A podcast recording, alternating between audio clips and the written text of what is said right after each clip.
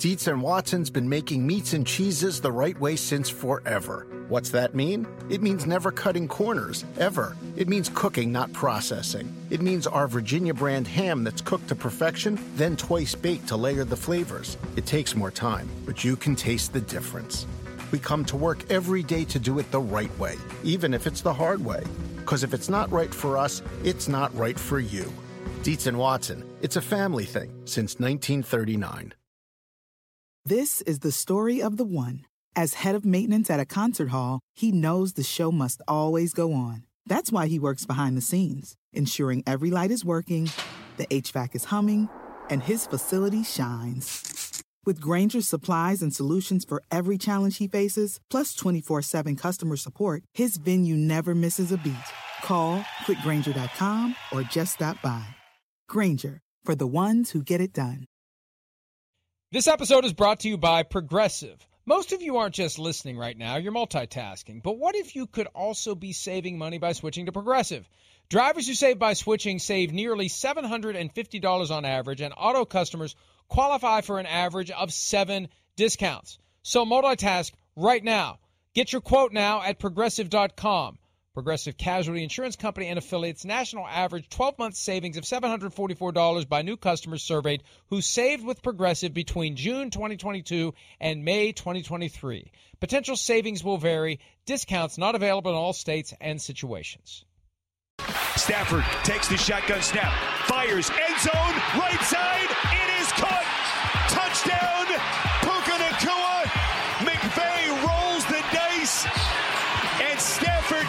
through to his rookie as the Rams take the early lead, six to nothing from SoFi. Hey, Rams Nation! We appreciate y'all for coming out for the last home game. It was all love this season. We got more victories in us. Stay with us. Let's go. Rams Nation, let's ride!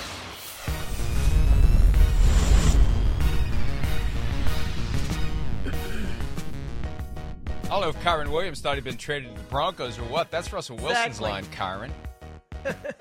Cease and desist, Kyren. Great night from the Rams. We're going to talk about that over the course of the next two hours. It's our final show before the Christmas holiday. We'll be off on Monday, back on Tuesday to break down the latest game of the year. It's PFT Live on Peacock, Sirius XM 85, Sky Sports NFL, podcast, wherever you get your podcast. Charean Williams in for Peter King. Charean, appreciate you getting up early. I was saying before the show started, when I was sending out texts on the PFT writers chain earlier at like 6:15 Eastern, you responded to one, and I'm like, why in the hell is she up at 5:15 Texas time? And then I remembered, well, yeah, she needs to be up because she gets the short straw on the last show before Christmas. And I apologize for not having a Christmas sweater. I have a story, and it's why I was late today. I would have been Ah, okay. not as late. Yesterday, I wore my Vikings ugly Christmas sweater that was a Secret Santa gift from Rob Hyland, the producer of Sunday Night Football, when he was the producer of Football Night in America three or four years ago. I have this awesome elf sweater, Will Ferrell elf sweater that lights up that we bought on That's a trip awesome. to Walmart when we decided like everyone was going to go buy an ugly sweater and we all went to Walmart six, seven years ago. And I thought I knew where it was. I thought oh. wrong. Oh. I was feverishly trying to find it. I failed, and I realized it's 6:57. Probably time to go upstairs and get ready for the show. Well, I appreci- appreciate you a putting on a shirt and b showing up on time. So we accomplished two of the three we can do without the elf sweater today. Yeah, you know, I've never been so frazzled in the morning that I almost came up here without a shirt on, but anything is possible, especially as I, or I should say we, advance in years. Because no matter what, Yeah. I do respect my elder, even if it's only by three months. Okay, so, so that was the most tactful way I could put that, and it was still, it still Yeah. sounded kind of rude. I shouldn't be that way. It's Christmas. It's Christmas. It really, I do appreciate you getting up early. I mean, it's a busy time of year. It's hectic. It's this intersection of football season reaching fever pitch, plus the holidays. And there's this presumption that during the holidays you find a way to just unplug a little bit. Well, good luck when there's a game Thursday night, two on Saturday, all day Sunday, and three on Christmas. I'm surprised. I was thinking of this last night while I was trying to fall asleep, while my brain was still hyperactive from taking in Saints Rams. I'm kind of surprised, Charean, they didn't wedge one of the games into tonight. Yeah, I am too, Mike. I really thought there would be a, a, Friday night game because there's not much going on tonight. And I figure next year they're going to figure out a way to probably play. Christmas will be on what? Probably a Tuesday, I'm thinking, if we don't Wednesday. leave here. Wednesday. So, yeah, okay, Wednesday next year. So they, Tuesday, Wednesday, they have a Christmas Eve, Christmas game. I, they'll figure out some way to do that. Yeah, I was talking to somebody from the NFL at the owners' meetings last week, and he said, Yeah, we'd like to play a game every single night of the week. And I know they would. To me, I think it'd be overkill, but that's what they want to do, and I'm sure they get great ratings because even I would, would watch, even though it would be overkill, we'd all watch it. We know they can pull off Tuesday and Wednesday because they did it out of necessity yeah, during the pandemic. And Mike North, who sets the schedule now for the NFL, said earlier this year when they pulled the sheet off the 2023 slate of games that they love Christmas, but Tuesday, Wednesday, it's harder to play games, but they'll find a way. They'll find a way. There will be a Christmas Eve game next year on a Tuesday night. There will be three games on Wednesday. They will find a way to do it. Creative use of buys or staggering late season games so you have six days than five days, and they'll do it. Where, where there is a giant bag of money, there's a way. And they understand there's a giant bag of money that that comes from having these captive audience, massive games that they're going to get on Christmas. The Rams Broncos game last year on Christmas, which was a joke. It was a blowout. Yeah. It got an incredible rating. Why? Because what else are you going to watch? How many times can you watch a Christmas story. How many times can you watch whatever else you watch over and over again during Christmas? It's live sports. There's nothing else on other than basketball, and the NFL has shown it can blow away basketball.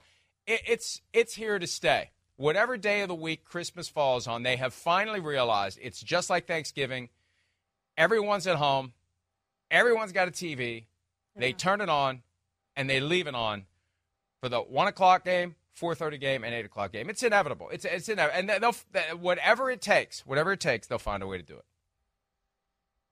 Well, and you're right, Mike. It's just like Thanksgiving. That Cowboys game in the middle of Thanksgiving Day is annually the highest rated regular season game, and it, it's because we have nothing else to do. I'm not an NBA fan. I'll watch a little bit in the playoffs, but the only time I really watch is on Christmas Day because there's nothing else to watch literally, and they stack those games together. Well, nobody's going to watch the NBA this year. Nobody.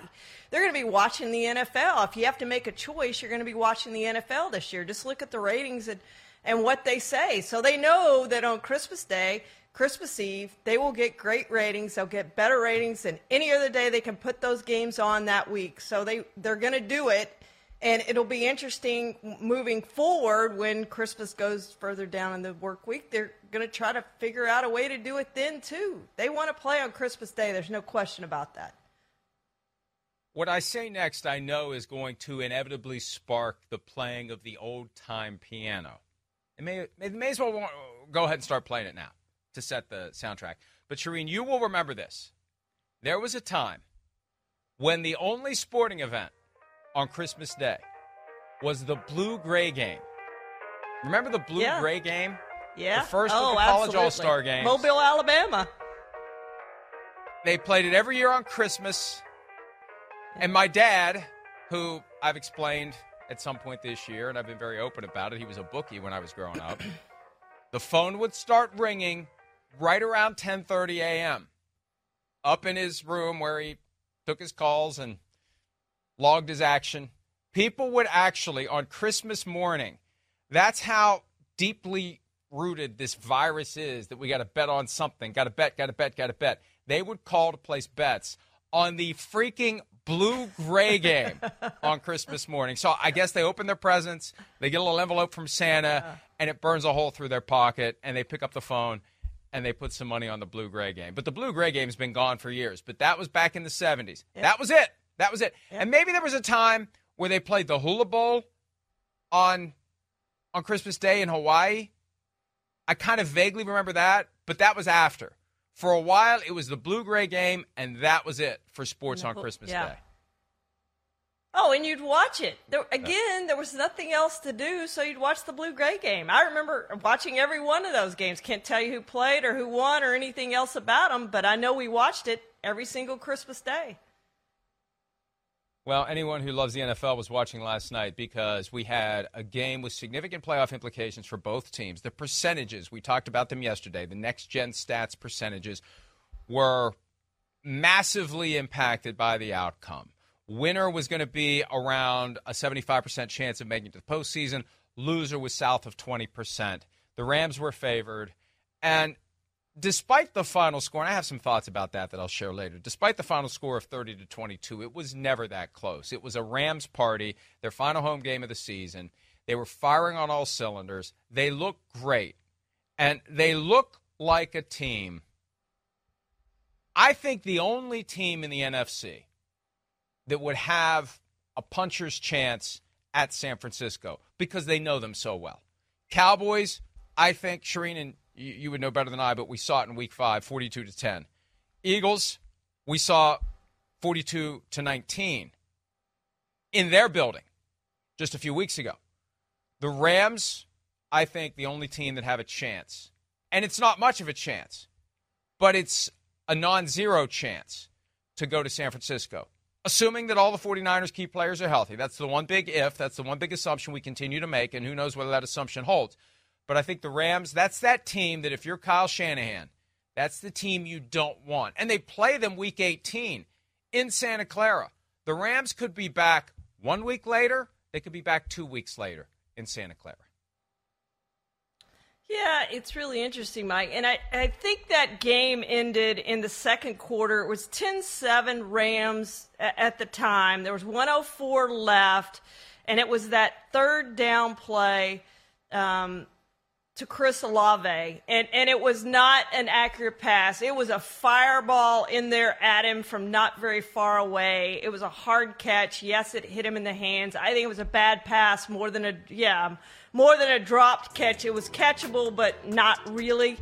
And I think on that play right there, to me, that was kind of the end of the game. They went for it on fourth down and had no chance because they kept blitzing Carr, and, and he didn't have any time and t- took the fourth down sack earlier in the game. I mean, there was no chance on that on that play. Juwan Johnson didn't even know the, the ball was there, didn't even know it was coming when he had to get rid of it. And Carr took the fourth down sack earlier in the game and said, I'm not taking another fourth down sack, which he shouldn't have taken the first fourth down sack.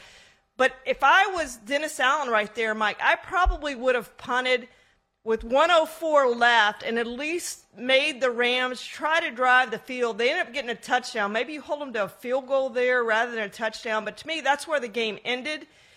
But you're right. I think that game showed that the Rams are ready to compete in the NFC, and they have a chance. Whoever they play in the NFC, I think they have a chance to win. They, they are the team to me that has gotten hot.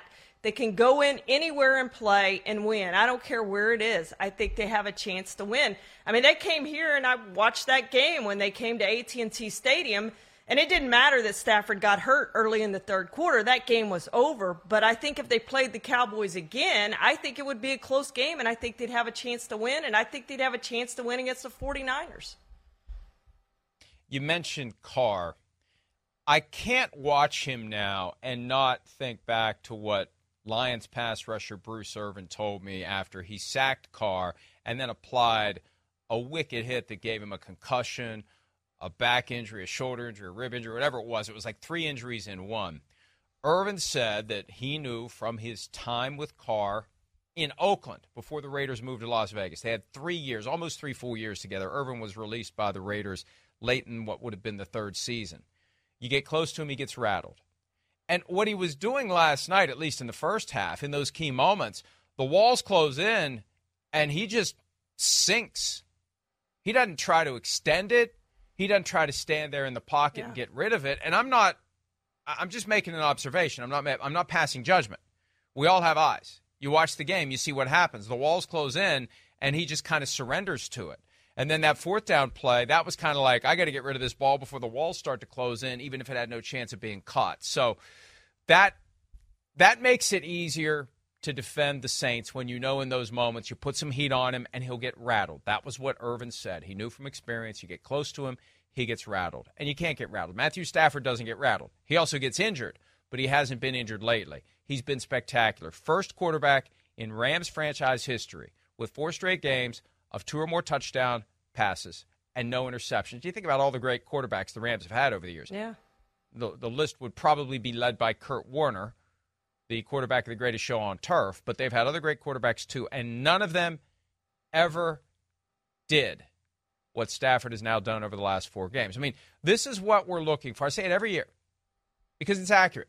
There's somebody around Thanksgiving that starts to put it all together, and the Rams are putting it all together, and they're staying healthy. But between Stafford, Cooper Kupp, Aaron Donald still there, although he wasn't dominant last night. You didn't hear Aaron Donald's name much, if no. at all, during the game. Kyren Williams is now one of the elite running backs in the NFL. Six straight games of 100 or more yards from scrimmage. The first time that's happened since Steven Jackson in 2009 for the Rams. And Puka Nacua.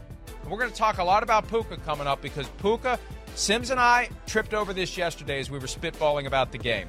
Puka is making a late rush at Offensive Rookie of the Year. He is spectacular. The 177th pick in the draft, the 20th receiver taken, and then Demarcus Robinson. Every time you, I, it's like, what? How was this guy available? They swap out Allen Robinson for Demarcus Robinson, the greatest Robinson for Robinson trade ever. Unbelievable. Not that it was a trade, but yeah, you know who we mean. Unbelievable what the Rams are doing. And they're doing it with old guys, and they're doing it with young guys. And it's working and they are going to be a very dangerous team in the playoffs. And you know, this is kind of a consensus Chris and I have reached to the point where, despite deep-seated Viking loyalty that pulled me into the NFL as a fan 50 years ago, I don't want the Vikings in the playoffs because I don't think the Vikings can give us a good game. The Rams can. The Seahawks can. Those are my my hopes to make the wild card because I want great games in the postseason. I want memorable games. I want stuff we can talk about and write about and that people are going to be captivated by. Vikings aren't going to captivate anyone. Rams are, Seahawks are, Buccaneers are. Of the 7 and 7, now Rams are 8 and 7 obviously, but of that cluster of teams, see you later Saints, see you later Vikings. Let's go Rams, let's go Seahawks cuz they can give us great games. We've seen it this week from both the Seahawks and the Rams. And you know what the difference is? The teams that you mentioned, Mike, they have their starting quarterback. They have good quarterbacks. That's why they can make a difference because they have their quarterback. And this is a team with a quarterback. We forget Matthew Stafford, it's still one of the best quarterbacks in the NFL. He could help any team win, and he's helping the Rams win. And, and you, you talk about Puka Nacua. Think about the two defensive players they, they picked in the third round. Kobie Turner had a sack yesterday. He leads all rookie rookies in sacks, six and a half sacks. Byron Young has six sacks. Those were third round picks. What a job the Rams did in that draft to, to refill their team with the last couple drafts that they've had. This is a completely different team than they had when they won the Super Bowl two years ago. And they've done a great job, as you said, of supplementing with some veterans too, along with those rookies I kept watching Demarcus Robinson and thinking to myself, why isn't this guy on the Chiefs? Why isn't he still on the Chiefs? I know he played for Baltimore last year. He's better, more reliable. I won't say better. He's more reliable than any receiver the Chiefs have right now. And, and so it got me thinking, imagine Patrick Mahomes with this receiving core. What could he do with this receiving core? It'd be unbelievable. As many weapons as the Rams have. They have as many weapons as, as any other team in the NFL, Mike, I think, which is what, what makes them dangerous for the postseason. And I remember being surprised when Robinson left for the Ravens in free agency because early in the Patrick Mahomes career as a starter, Robinson would be that guy who would be on the other end of the out of nowhere, I can't believe Mahomes threw it. And it would be that throw. He had that connection Demarcus Robinson that we really haven't seen him develop with anyone else. Between Robinson leaving, Tyreek Hill leaving, we haven't seen it happen with anyone else. And they would probably admit, if they were being completely candid, that they wish they still had Demarcus Robinson because he has become a great complement to Cooper Kupp and Puka Nacua I think at one point they said last night only four players caught passes for the Rams.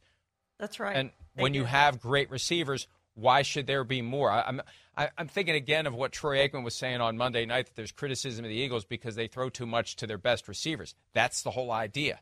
Take advantage of your best players, feed them. They're reliable. They get open. They make things happen after the catch, and the Rams have that. They hold and the and uh, another point that Chris and I were making yesterday. When the offensive line is terrible, that's all we talk about. When the offensive line is great, they never get mentioned. They're allowing Yeah. Kyren Williams to do what he's doing. They're allowing Matthew Stafford to do what he's doing. They go unnoticed. They go unappreciated because we're so smitten with the performances we're seeing from the skill position players. But the offensive line of the Rams, after last year when it was just kind of not good, they've gotten it figured out this year, as evidenced by what the offense is doing. You know, the stat that, that most surprised me was the, the Matthew Stafford stat, the two touchdowns, no interceptions, four consecutive games. Stunned by that. Absolutely stunned that Kurt Warner or another Rams quarterback didn't do that. The, the next stat that stunned me the most was this one. Kyren Williams went over 1,000 yards uh, last night, 1,057 for the season. He may be the best running back, probably is the best running back that Matthew Stafford has ever played for. He only played for one with one other thousand yard back. Reggie Bush is the only other player that played with Matthew Stafford who rushed for a thousand yards. That stat stunned me, but you think about it, that he it, it is it's he he really hasn't had that great running back. Uh, Todd Gurley's days were behind him when Matthew Stafford showed up, and he might have been gone. I guess he was gone by then. He was So, gone. Gone. He hasn't. Yeah, he hasn't had that great running back to play with, and now he has one. This back is really, really good, and he's been unsung, and he's probably been underappreciated by most of the NFL fans who don't watch the Rams on a regular basis because they don't see this guy run. He is an excellent running back. And, and I that stunned me too that it's only the second thousand yard rusher that Matthew Stafford has had. And another fifth round pick. You know, it was a punchline, and they welcomed it. Les Snead, GM of the team, wearing the F them picks t shirt, only he didn't say F. And as they're trading away the first round picks for proven players, they're grinding away on the late round picks and they're finding guys who become great players. Once the draft gets to that point, and it happens every year, unless you are Mel Kiper, unless it is all you live and breathe, by the time we get to rounds five, six, and seven, you're just rolling the dice, and we'll find out months from now whether or not it's a good roll or a bad roll. Most of them are misses, not as many are hits. To have a guy like Puka Nacua and Kyren Williams. Kyren Williams didn't do anything close to what he's doing this year, last year. You have these two fifth round picks coming together, one from 22, one from 23, and they're fueling this resurgence of the Rams. And it's it's given Matthew Stafford this kind of strange fountain of youth where it's almost like a Benjamin Button thing, where he's getting older, but he's playing younger and he's healthy. That's the key. Matthew Stafford last year got so banged around and he never complains. I think a lot of the injuries that he suffered, he he doesn't even say anything to the team, may not even say anything to his wife. He just goes home, grits his teeth, bites the bullet, and keeps going.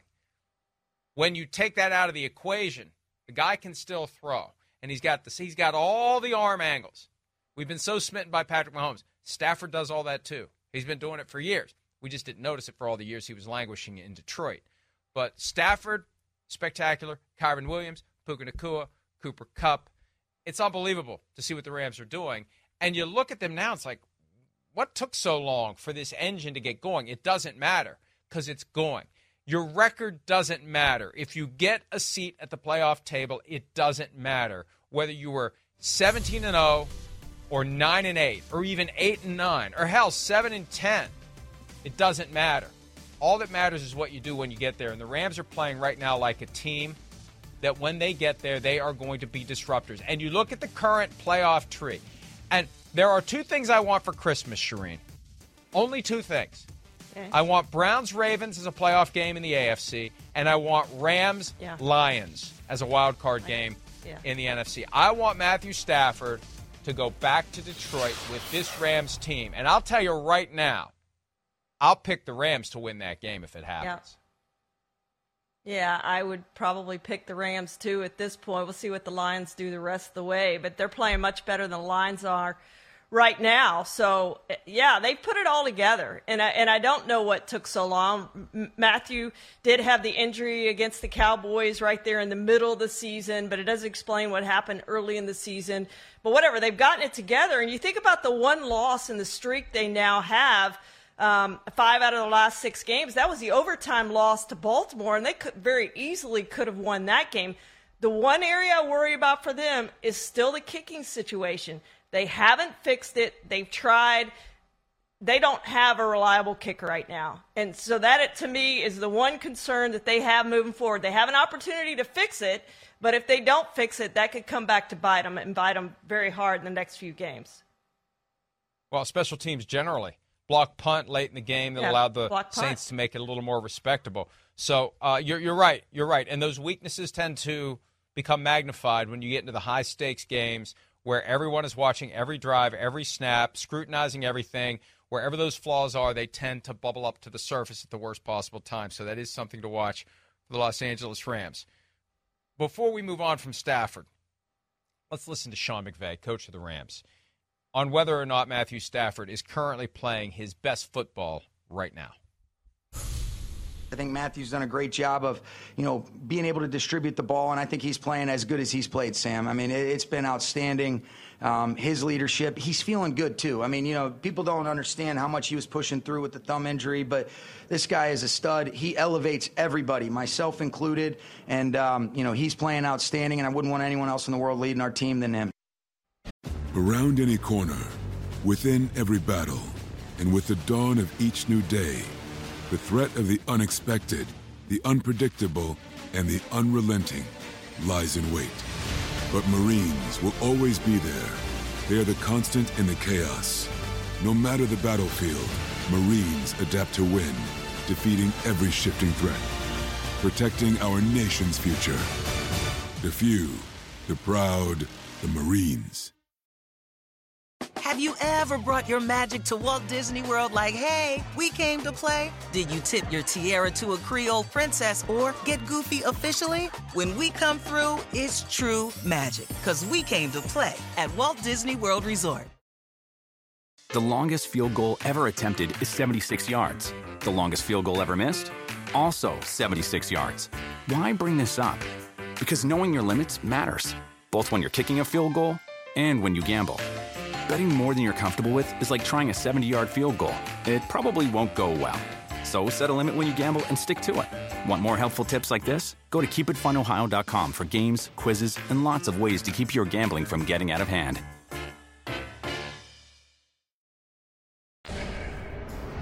And look, they are where they are now, but we can't ignore history. We can't ignore the notion that the Rams were kind of hoping that the Jets wouldn't get Aaron Rodgers, so they would call the Rams and do a deal for Stafford before another 57 million became fully guaranteed on March 17. That was out there at the time. And also out there this past offseason and toward the end of last season. And last night Al Michaels was dancing toward the subject. It was a little awkward for those of us in the know who have been following this very carefully for the past few years. When Al Michaels is talking to Herbstreit about how well he knows Sean McVay, yeah, he knows him well enough that Sean McVay was Al Michaels' first choice to be in the booth with him at Amazon. Herbie was plan B, plan C, plan D. I don't know. But McVay was the guy they wanted. McVay was the guy they threw a big pile of money at. He just chose not to take it after they won the Super Bowl. And then last year, when it bottomed out, and McVay started looking around for escape hatches because he was. I, I look, I'm praising the Rams, and they're more exciting to me now as kind of an underdog than when they're the team that everyone thinks is going to win it all. But Yeah. last year at this time, a lot of chatter, a lot of noise about McVay walking away like Dick Vermeil did. Burned out, take a break, go into broadcasting. The only problem is there was no seat They were all taken. He blew his window. He was one year after the great reshuffling of NFL broadcasters. There was nothing there. So he had to come back. And I I don't think, I mean, I've heard from enough people that I trust. Once he started to get some blowback from within the team, like, what are you doing? You're, you're leaving us? We all came back. Aaron Donald came back. Matthew Stafford's still there. Everybody signed all these new contracts, and you're going to leave after one year. He was stunned by that, as it was explained to me. He was rattled by that, as it was explained to me, and he, he re upped. And look at what it's paid off. It's a great story because it felt like this was going to be another year, Charean, where they're paying the bill from the Super Bowl they won two years ago. I don't think anybody expected, including them, to be as competitive as they are and have it all fall together the way that it has. How could you have known that Puka Nacua is going to become a superstar? How could you have known that Kyren Williams is going to become a superstar and that that and how could you have known that the offensive line was going to be so much better than it was last year? And it's worked and it's fun to watch. It's so much more fun to watch a team that is uprising than a team that is front running. And the Rams are the uprisers and the 49ers are the front runners. And my my my next my New Year's wish, Christmas wish, Rams at Lions. New Year's wish, Rams at 49ers. Because I think both of those games would be a hell of a lot of fun to watch in the playoffs. Well, we get a preview of that obviously in a couple weeks, so that'll be fun to watch. But Mike, didn't Sean McVay looked like he was just having so much fun yesterday too? I mean, he was going to guys on the side, tapping Puka on the helmet and celebrating. I mean, it looked like their Super Bowl year again. The way he was he was celebrating and having fun and smiling and laughing and that's what you like to see. And and I know he's glad he came back with what's transpired, but you're right. Nobody saw this coming. They didn't even see this coming. They didn't know what those draft picks were going to turn into. And they've turned into really good players and they've rebuilt in a hurry, probably a lot faster than they thought they were going to rebuild. You think of all the trades they made, of all the players who came and went, the Odell Beckhams, the Jalen Ramseys, all those guys. They don't have those guys anymore. They don't have those big names there. But they still have Matthew Stafford and they still have Aaron Donald, and that's two really good places to start. And then they brought in all these lower round draft picks, not first round draft picks, but third rounders, fifth rounders, and these guys have developed in a hurry. And now they are one of the most competitive teams in the NFL. They're a team you don't want to play. They've scored 28 points in their last five games, I think it is. So they're really playing at a high level right now. I think they're capable of beating anyone that they play. We saw it with the Baltimore game. They were capable, fully capable of winning in Baltimore. Tough place to play. We've seen teams go in there. We saw the Lions do it. We saw the Lions go in there and get their butts kicked. We saw the Texans go in there, get their butts kicked. Tough place to play. And they had a chance to win that game. They can be competitive wherever they go and play. That includes San Francisco.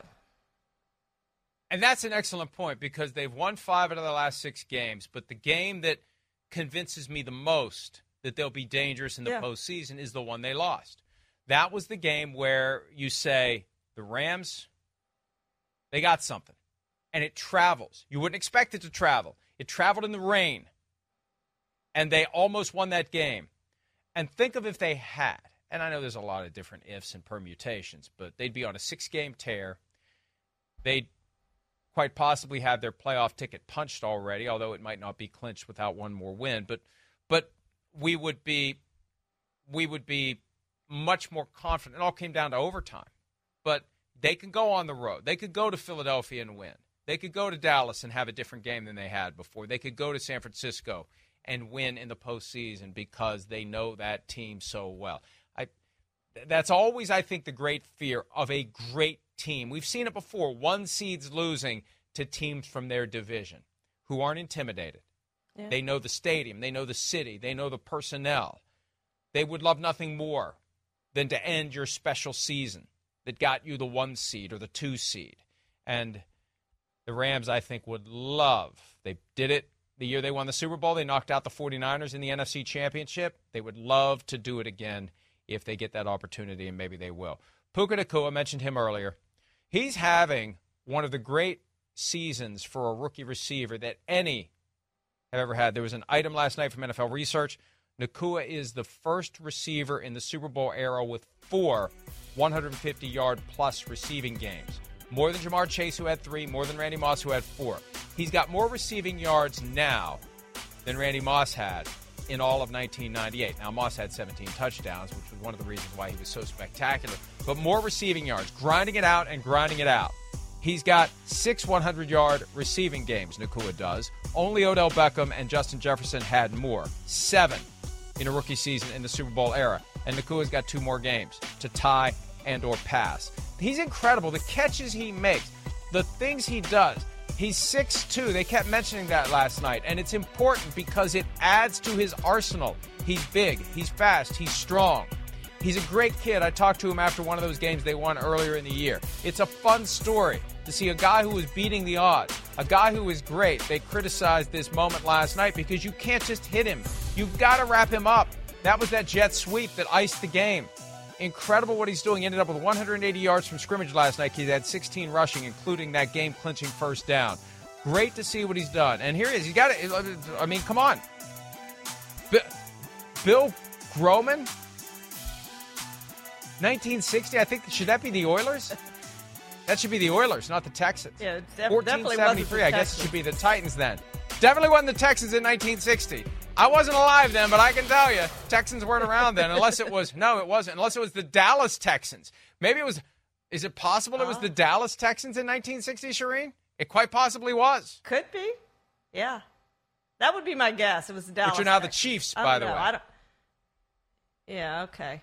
Uh, yes, Puka. Nacua is playing great. My, he's playing great. And two things you mentioned the end around. That to me was the key play of the game because it was second and five right there. He picked up the first down, kept the clock running.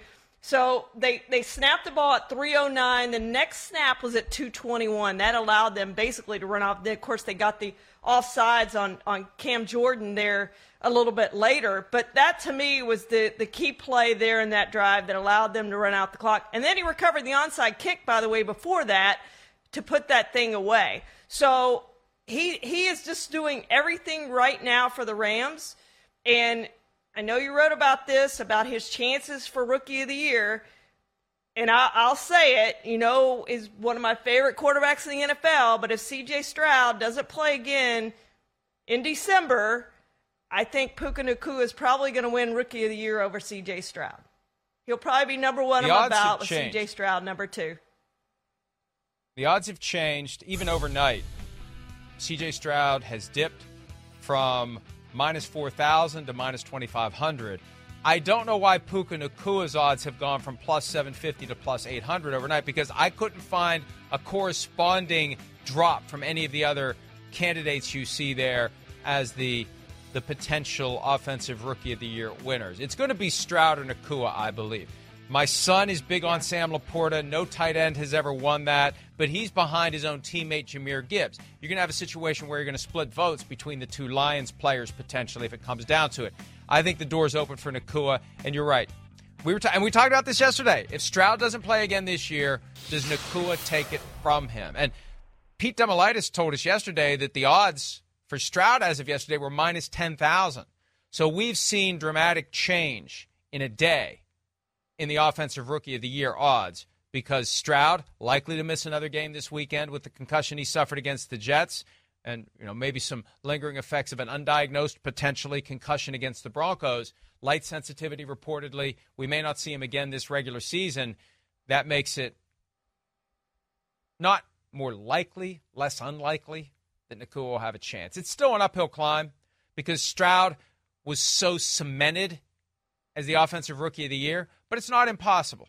It's not impossible, especially when you have primetime game like we saw last night. Nacua with a great performance, impactful, meaningful, not just padded stats, big plays in big moments to deliver a win for the Rams. Here's Sean McVay, coach of the Rams, on whether Nacua has indeed solidified himself as this year's offensive rookie of the year.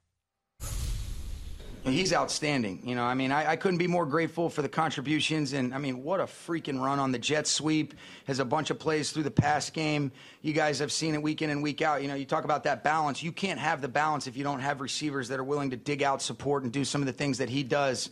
Um, you know, you see around the league, you know, Stroud's had a great year, but this guy is.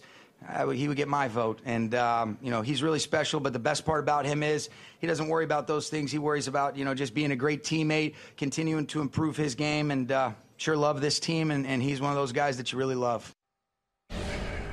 As I said earlier this week when Kevin Stefanski was making the case for Myles Garrett as Defensive Player of the Year, it's only newsworthy if the coach of the guy who's the candidate says he'd vote for the yeah. other guy. Right? If Sean McVay said, yeah. yeah, you know, this is great, but CJ Stroud is the Offensive Rookie of the Year if I had a vote. So he's supporting his guy, but it's not hard. It's not like you have to twist logic and defy common sense to make a case for Puka Nacua. He is a difference maker. And – he's proven that he's one of the best players in the NFL at any position in one year. Amazing. Last pick in round five, 20th receiver taken. What he's done. And it makes you wonder what these other folks were thinking as the picks were going by. That's how good he's been. And I don't know that he'd been this good with anybody else. But, you know, I, that's one of the things I have a hard time reconciling.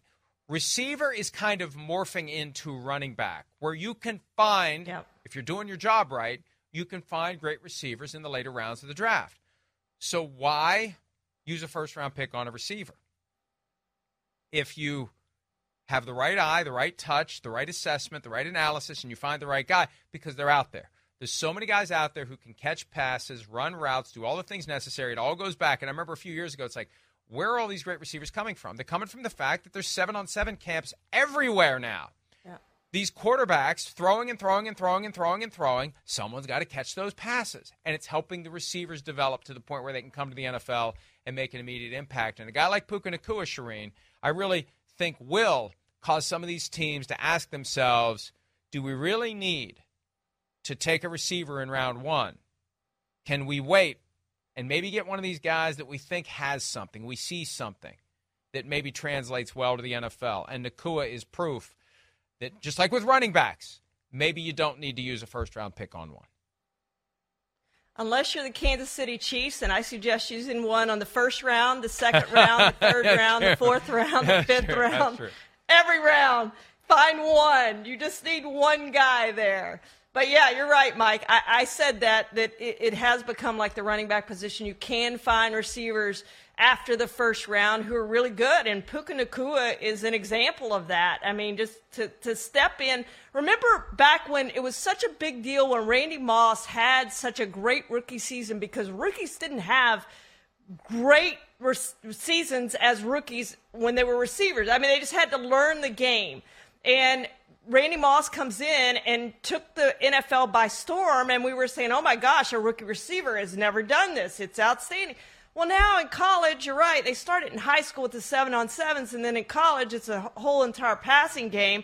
So they know the whole route tree, most of them, when they come in, and they're able to step right in and play. So we're not surprised anymore when rookie receivers come in and step right in and play like veteran receivers because they have the experience. They have the experience in high school. They have the, ah, oh, and there's the correct graphic. It was the Oilers, Mike, Phil Groman. Now, wait a minute. Now, wait a minute. Now, we're going to have to. We're we're going to have to write a check to the yeah? Titans now because we know they'll sue oh, over misappropriation of the Oilers logo. Us. The University of Houston found out the hard way. Cease and desist. but what he's doing, Mike, has just been outstanding. And, and I guess we shouldn't be surprised, my whole point, because – guys are coming in and able to do this no matter where they're drafted, no matter where they played in college, just the way the passing game has developed at the high school level, at the college level. They can come in and do this, and they can't come in and do this even if they weren't a first or second or third or fourth round pick. Yeah, you know, I've noticed this year a trend, and typically it's Peter King on Fridays, but what we'll do after the Thursday night game, the team that lost usually gives us the more compelling content right out of the gates. The night the Saints lost to the Jaguars on a Thursday, the next day, Peter and I spent a lot of time unpacking the various tantrums that Derek Carr was having during the game, the things that he was doing. The you could read his lips, you could see his mannerisms, his facial expressions. He wasn't happy with his receivers, kind of whether he meant to or not, blaming them for miscommunications. And I think in one event, it was a miscommunication. It was a bad route, but still, it's always the quarterback's fault. And if you act publicly like it's not, you're going to have trouble in the locker room. Last night, the Saints showed, and I said this going into the game, and I still believe it. They're just good enough to barely miss the playoffs, and I think that's what's going to happen. They're going to barely miss the playoffs, and I don't know. Can they go to Tampa next week and beat the Buccaneers? They already lost to the Buccaneers at home. That's been a great rivalry in recent years. The Tom Brady years, the Buccaneers always had, or the Saints, excuse me, always had Tom Brady's number when he was playing for the Buccaneers. But uh, what, what, here, what I saw last night was a team that got blown off the field. It was 30 to 7 and then I think the Saints, this was my assessment while watching the game. And I love Monday night and Thursday night because those are the two nights a week that I can watch the whole game as it's happening live, not after the fact, and develop a sense, just that sense, just that what's really going on here. And I feel like once it was 30 to 7, the Saints went into let's make the final score not look as bad as it was mode because the drive that culminated in the touchdown that cut it to 30 to 14, they were kind of plodding, dinking and dunking, no real sense of urgency like, hey, this is just the first of three scores we need to catch them.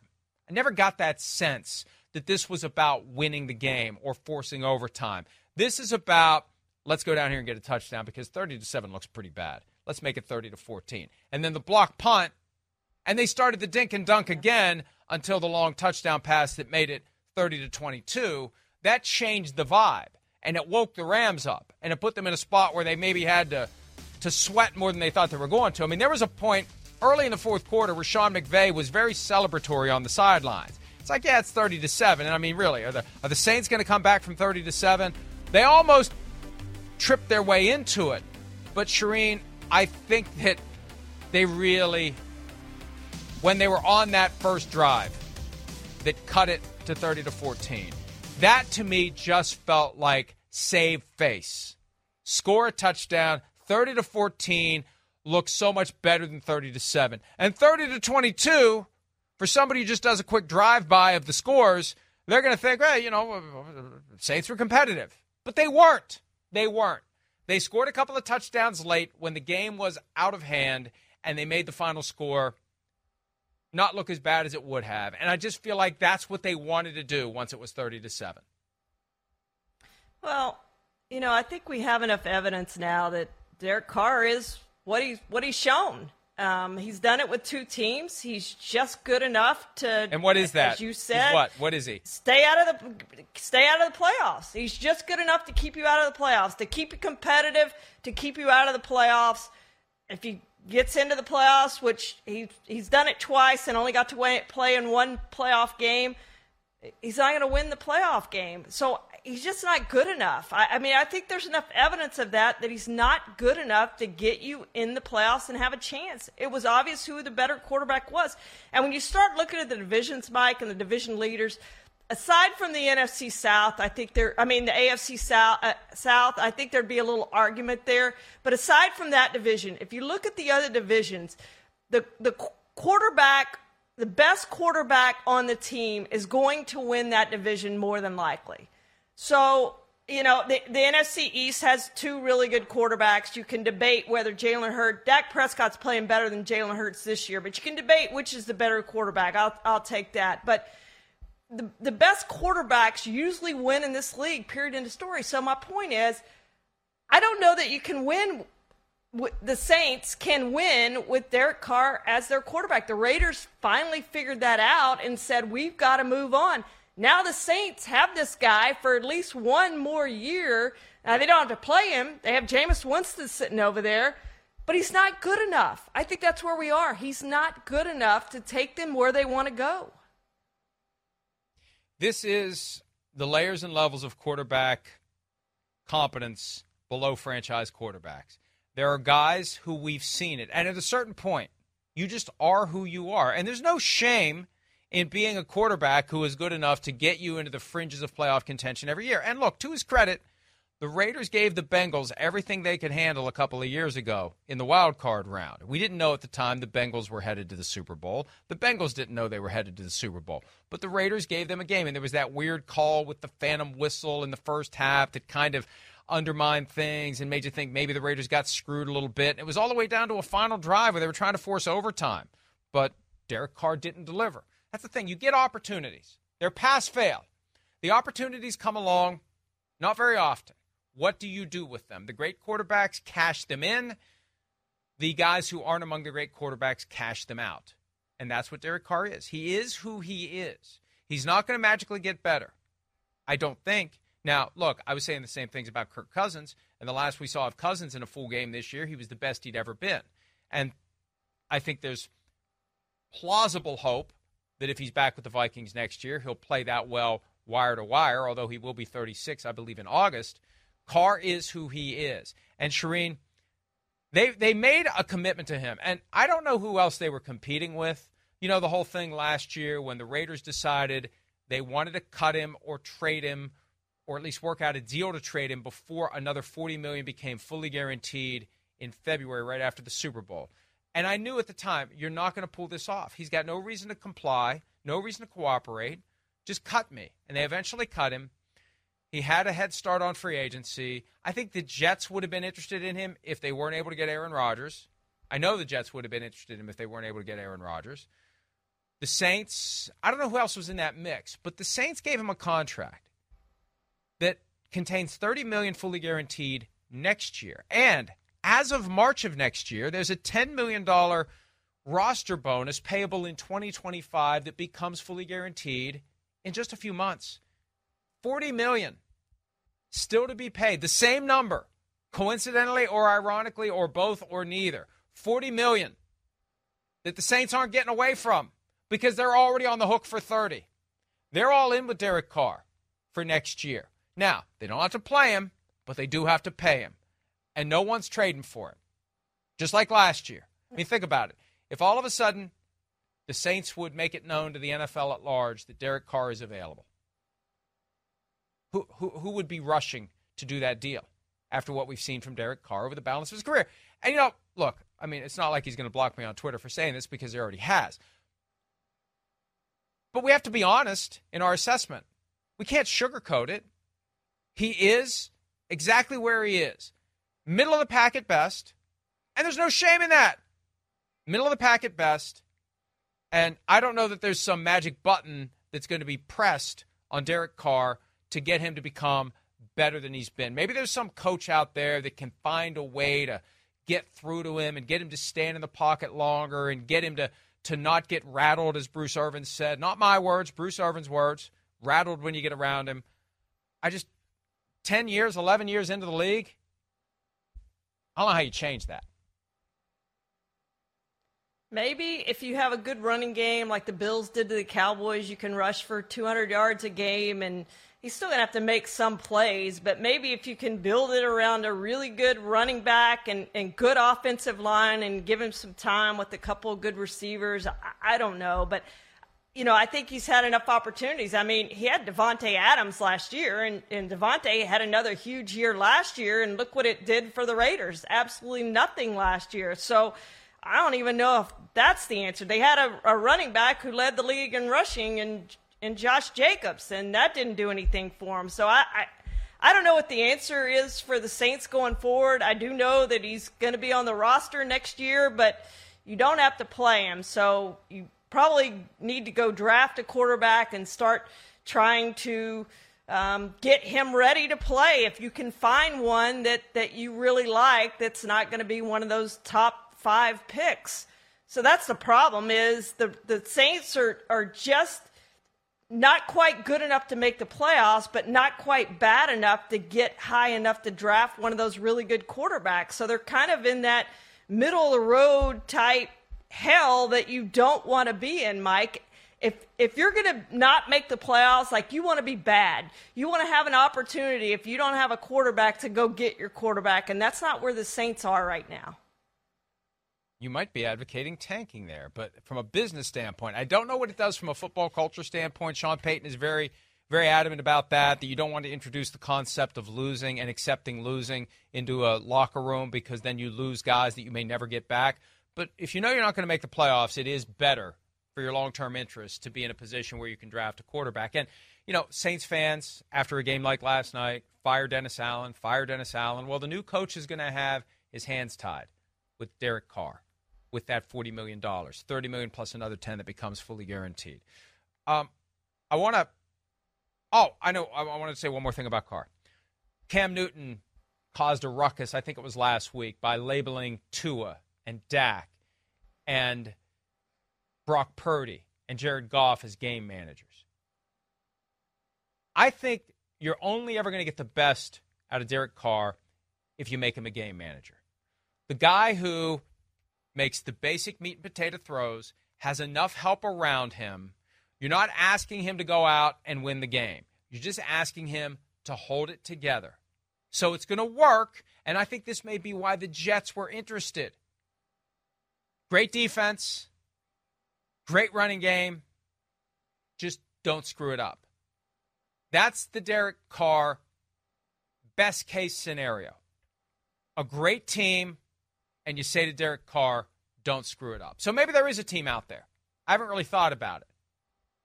Maybe there is a team that says, yeah, yeah. this is a don't screw it up guy, but you're not going to pay that guy 40 million guaranteed. That yeah. that's the reality. He's not a guy that gets that kind of money. It's a Jimmy Garoppolo 25 million dollar a year contract. So I the, the Saints are stuck for another year. They're stuck. They just lather, rinse, repeat. Unless they're willing to pay him and not play him, Charean, they're stuck with Derek Carr. And, what kind of backup is he going to be, Mike? I can't see him. We saw what happened at the end of the year with the Raiders. I can't see him sitting on the bench being a good teammate. Uh, if Jameis Winston is the starting quarterback or whoever it is, I just can't see that happening. So that's another problem is you're paying him all this money, and even if you sit him down, I just don't think he's going to be good – uh, in the locker room, in the quarterback's room with those guys, and that's what you need for a backup quarterback. I think James, Jameis Winston has become that guy, but I don't think that's Derek Carr. I got two more things to say. I know Courtney's told me to break, but it wasn't the forceful one syllable break yet. It was just break next. When it's break next, it's coming, but uh, let me get this out first. Okay, two things real quick. One, I hated the onside kick by the Saints once they made it 30 to 22. I hated that. There was 353 left. They had no timeouts. There's 353 left. Kick it away. You just blocked a punt that the Rams had. That's going to be in their heads. They're going to be more conservative. They're going to be more careful. They're going to be more nervous if they've got the ball on their own 25, not on your 45. You still have to stop them either way. But why are you giving them field position right there where they've got the cushion of 55 yards behind them? Kick it away. 353 is a lot of time.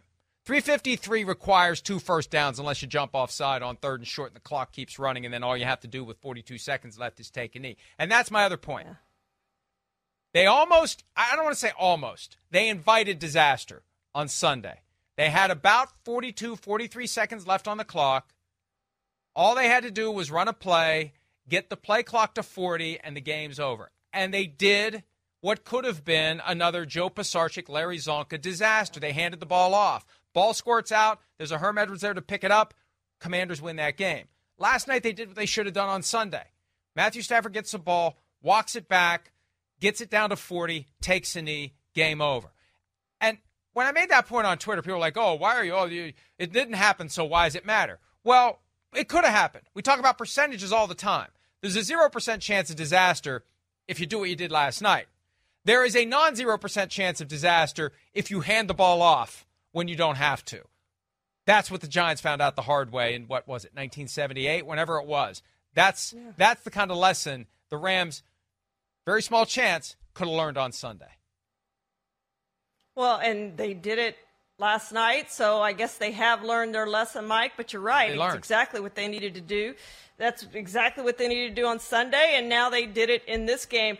I think in Dennis Allen's mind, and while I read his quotes, he didn't think they were going to stop him, whatever they did. So it was their best opportunity to get the ball. But you had just blocked the punt before. If it was me, I would have kicked it deep and taken my chances on made a stop, making a stop, loaded up my defense to not only stop the run, but to stop those short passes. If they beat me deep, so be it. They beat me deep.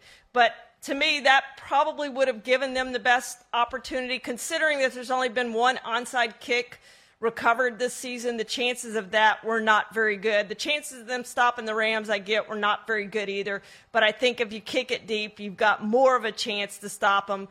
Simply because you're right. They had all that cushion behind them where if they're backed up deep, if you can back them up deep, maybe something happens. Maybe they get a holding call. Maybe they fumble the ball. Who knows? But something could have happened there to give you an opportunity to at least maybe force a punt where they weren't going to do that with the onside kick. Yeah, it was the holding call that set up the the situation that yeah. resulted in the block, uh, the, the punt that was blocked. But you know, I, I mean, think of the psychology of the Rams, knowing they had just had a punt blocked. They get the ball on their 25. Maybe they will be a little more aggressive offensively and maybe they'll take some shots yeah. in the air, incomplete pass, stop the clock, fourth down, execute the punt, get the ball back. I just think the onside kick is such a low percentage play. And the way they set it up, like they they lined up like they were going to kick deep, and then the quarterback does some weird, or the kicker, excuse me, does some weird little thing before he kicks. Either either commit to the onside kick or kick it away. Don't do this cutesy thing where you line up like you're going to do a regular kick and then try to surprise somebody. You didn't surprise anybody with that. So I I I thought it was a mistake. Not that it would have changed the outcome. I just think at that point the Saints really didn't want to change the outcome. They were just happy to get out of there at 30 to 22 because that looked a hell of a lot better than 30 to 7 because the Rams were clearly the better team on the field last night. Let's take a break. When we return, Week 16 will end with a potential Super Bowl preview at the end of the day on Christmas as the Ravens go to San Francisco, Santa Clara to take on the 49ers. We'll talk about that one when PFT Live continues right after this. The longest field goal ever attempted is 76 yards. The longest field goal ever missed? Also 76 yards. Why bring this up? Because knowing your limits matters, both when you're kicking a field goal and when you gamble. Betting more than you're comfortable with is like trying a 70 yard field goal, it probably won't go well. So set a limit when you gamble and stick to it. Want more helpful tips like this? Go to keepitfunohio.com for games, quizzes, and lots of ways to keep your gambling from getting out of hand.